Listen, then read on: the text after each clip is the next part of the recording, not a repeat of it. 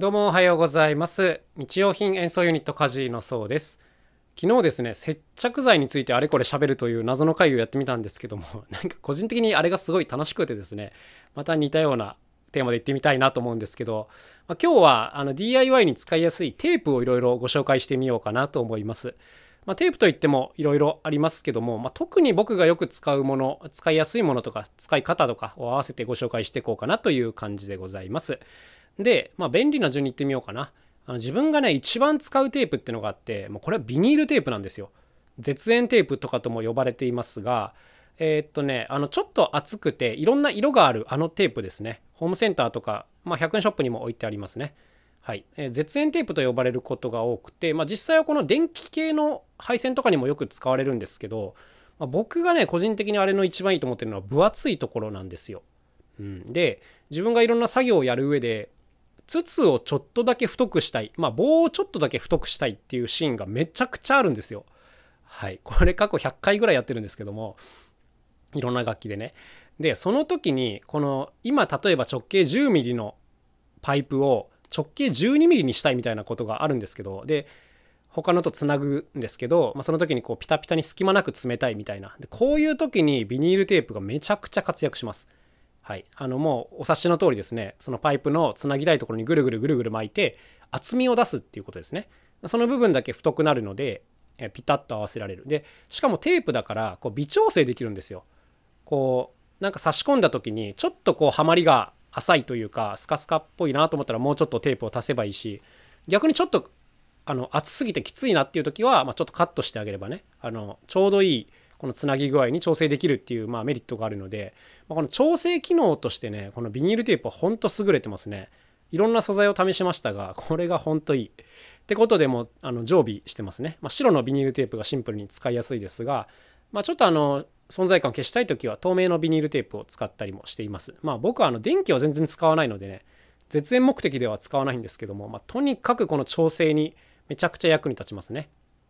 でただビニールテープの弱点として時間がすごい経つとだんだんこの太く巻いたところがねちょっと斜めによれてくるっていうのがあるのでここ要注意ですね。だからあんまり太く巻きすぎると。例えば直径 10mm のものを直径 30mm にするみたいなことをやっちゃうとだんだんこの巻いてきたテープの部分がずれてきてなんか斜めになっちゃってね隙間が結局できちゃうみたいなことになるんでまああくまで少しだけ太くするとか、まあ、これぐらいの使い方がいいのかなというふうには思ってますけども、はい、こんな感じでビニールテープとにかく便利ですね。はい、であともう一個僕がよく使うテープで言うと、まあ、梱包テープですね。OPP テープっていうのかな？あの透明の幅広テープです。よくこれは引っ越しの時とかに段ボール留めたりするのに使われるテープなんですけどもえっとねこれもいろんな用途で使えるんですが、えっと僕はなんかこうトイレットペーパーの芯と芯をつないだりとかこうペットボトル同士をつなげたりとかま、こういう何かと何かをこうつなげるとき、しかもこう存在感を消したいときによく使いますね。あのガムテープだとね、ちょっとさすがに絵面がうるさすぎるというか、あのちょっと汚くなりやすいので、まあ、存在感消したいけどちゃんとこのつなぐ強度を出したいみたいな時はこの OPP テープを使います。で OPP テープもあの結構薄いやつから分厚いやつまであるんですけど、まあ、個人的には分厚いやつが使いやすいですね。薄いやつだとね、ちょっと簡単に避けちゃったりするので、うん、ちょっとあの、DIY で使うには不安かなっていうところがあるので、まあ、ケチらずに分厚めのやつを使ってあげるといいのかなと思います。で、これもね、弱点があってね、弱点が指紋がついちゃうことなんですよね。で、ちょっと汚くなっちゃうっていうのがあって、これほんとなんとかしたいなと思ってるんですけど、なかなか解決しないですね。結構ペットボトルをつなぐことがよくあって、そういう時にやっぱ本体が透明なんでね、指紋が近くで見ると気になるなーっていうことがあるんですけど、うん、まあ器用さの問題なのかな。まあ、僕が不器用なだけかもしれないですけど、この辺がちょっと弱点だなというふうには思ってますが、ま、やっぱ他のテープに比べて圧倒的に幅があるんで、うん、なんかつなぎやすいですね。はい、ものとものとね。だからこの厚めの OPP テープはまとってもおすすめですというところです。で、あとよく使うもので言うと、やっぱもうシンプルにマスキングテープはよく使いますね。あの、糊が弱い紙製のテープなんですけども、まあ、これの素晴らしいのは糊が残らないっていうところですね。結構その先ほど言ったビニールテープも、えっ、ー、と、梱包テープも、あとガムテープとかもですね、糊がベタベタ残っちゃうんですよね。だこれがもう本当に嫌で、一回使ったものをね、なんか剥がしてまた別の用途に使いたいみたいな時に使えなくなっちゃうことがあるんですよ。あまりにベタベタすぎて。そういう時に、まあ、ちょっとしたメモに使うにはこうマスキングテープにしたりとか、あとはもちろんこう装飾に使うとかね、結構自分たちはワークショップもやるんですけども、まあ、そういう時マスキングテープあるとめちゃくちゃ便利ですね。ってことで、まあ、これも用途は限定されるんですけども、あの使いどころによってはま超便利だし、可愛くなります。まあ、余談ですけども、えっと、事務所にこう写真が結構貼ってあるんですよ。家事を応援してくれてる方の写真が。で、その写真のところにマスキングテープ貼ってお名前を書いていたりします。やっぱ写真に直接名前書くよりもね、こっちの方が可愛い感じになって視認性も高いので、まあ、こんな風に使っていたりしますね。はい。で、あとはそうですね。まあ、やっぱりガムテープの話をしないわけにはいかないですけども、まあ、個人的にはね、使いづらいですね、ガムテープは。うん、なんかあの、簡単に手で裂けるとかね、いうのはすごくいいところなんですけど、やっぱもう見た目がうるさすぎるっていうのがありますね。あの、段ボール以外で使える場面がほぼないというふうに、まあ、ちょっと感じちゃっているのでね、あのー、難しいんですけども、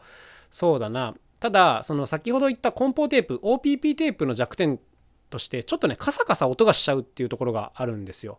ちょっとこうシワとかが入るとそこでこうカサって音がするのが嫌だったりするので例えばこうオリコンじゃないわ。えー、っとプラダンだ。えっとプラスチック段ボールで楽器のケースを作る時とかあのこういう時にはやっぱガムテープはすごい活躍しますねこの OPP テープだとカサカサいっちゃうとかねいうのがあるんですけど、まあ、こういうのの音を上手に消しながらあとこう切り口の鋭さを和らげるみたいな手触りの良さがガムテープにはあるので、まあ、こういった部分にはよく使います。でもほとんどの場合、布テープを使いますね。紙テープは僕は使いどころがよく分かりません、正直。うん、まああるんでしょうけども、まあ、梱包屋さんではないので、そうですね、まあ、工作に使うにはやっぱもうほとんど布かなっていう、まあ、こんな感じですけどね。まあ、見た目がちょっと難しいですよね。はいはい。まあまあまあまあ。っていうのがあったりします。であと、まあ、地味に役立つものっていうので、えーと、対抗テープというのがありますね。対抗テープ。あの天気の候に、気候に耐えるテープで対抗テープなんですけども、まあ、これはね、一言で言っちゃうと分厚いセロテープみたいな感じなんですよね。ビニールテープにちょっと感触としては近いんですけど、あのまあちょっと誤解を招いてる気もしますが、ただ、あのやっぱり対抗テープという名の通り、屋外でもちゃんと使える粘着力の強いテープっていう感じですね。で結構ほんと分厚い、これも。で、結構使いやすいんですけど、いかんせん高いっていうのがありますね。びっくりするぐらい高いので、あの使いどころはまあよく選ばなきゃいけないんですけども、まあ、ここぞっていう時にね、こう、使うかなっていう感じですね。以前はあの、オルガンのレバーの、なんかね、ザラザラでちょっと指が痛い部分があるんですけど、そこのクッションに使ったりしてましたね。あの、厚手なんで、こう、ちょっと手触りが良くなるっていうのがあって、だからこうちょっと触ると痛い部分とかにこう貼ったりとかっていうことはまあよくしていましたね。あとは本当その粘着力をとにかく出したい時とか、うん、いう時はこの対抗テープはすごく役に立つなという感じです。あと最後にもちろん忘れちゃいけないのが養生テープですね。緑色のやつですね。これも糊が弱くて糊が残らないタイプのテープなんですけども、まあ、細いのから幅広のまでいろいろありますがどっちかっていうとね僕あの DIY のつなぎでもちろん使えないので、糊が弱いからね。なんかこう、下地で使ったりします。下地っていうと分かりづらいですけど、例えばこう、筒と筒をテープでつなぐんだが、その後また離す可能性のある場所とかですね。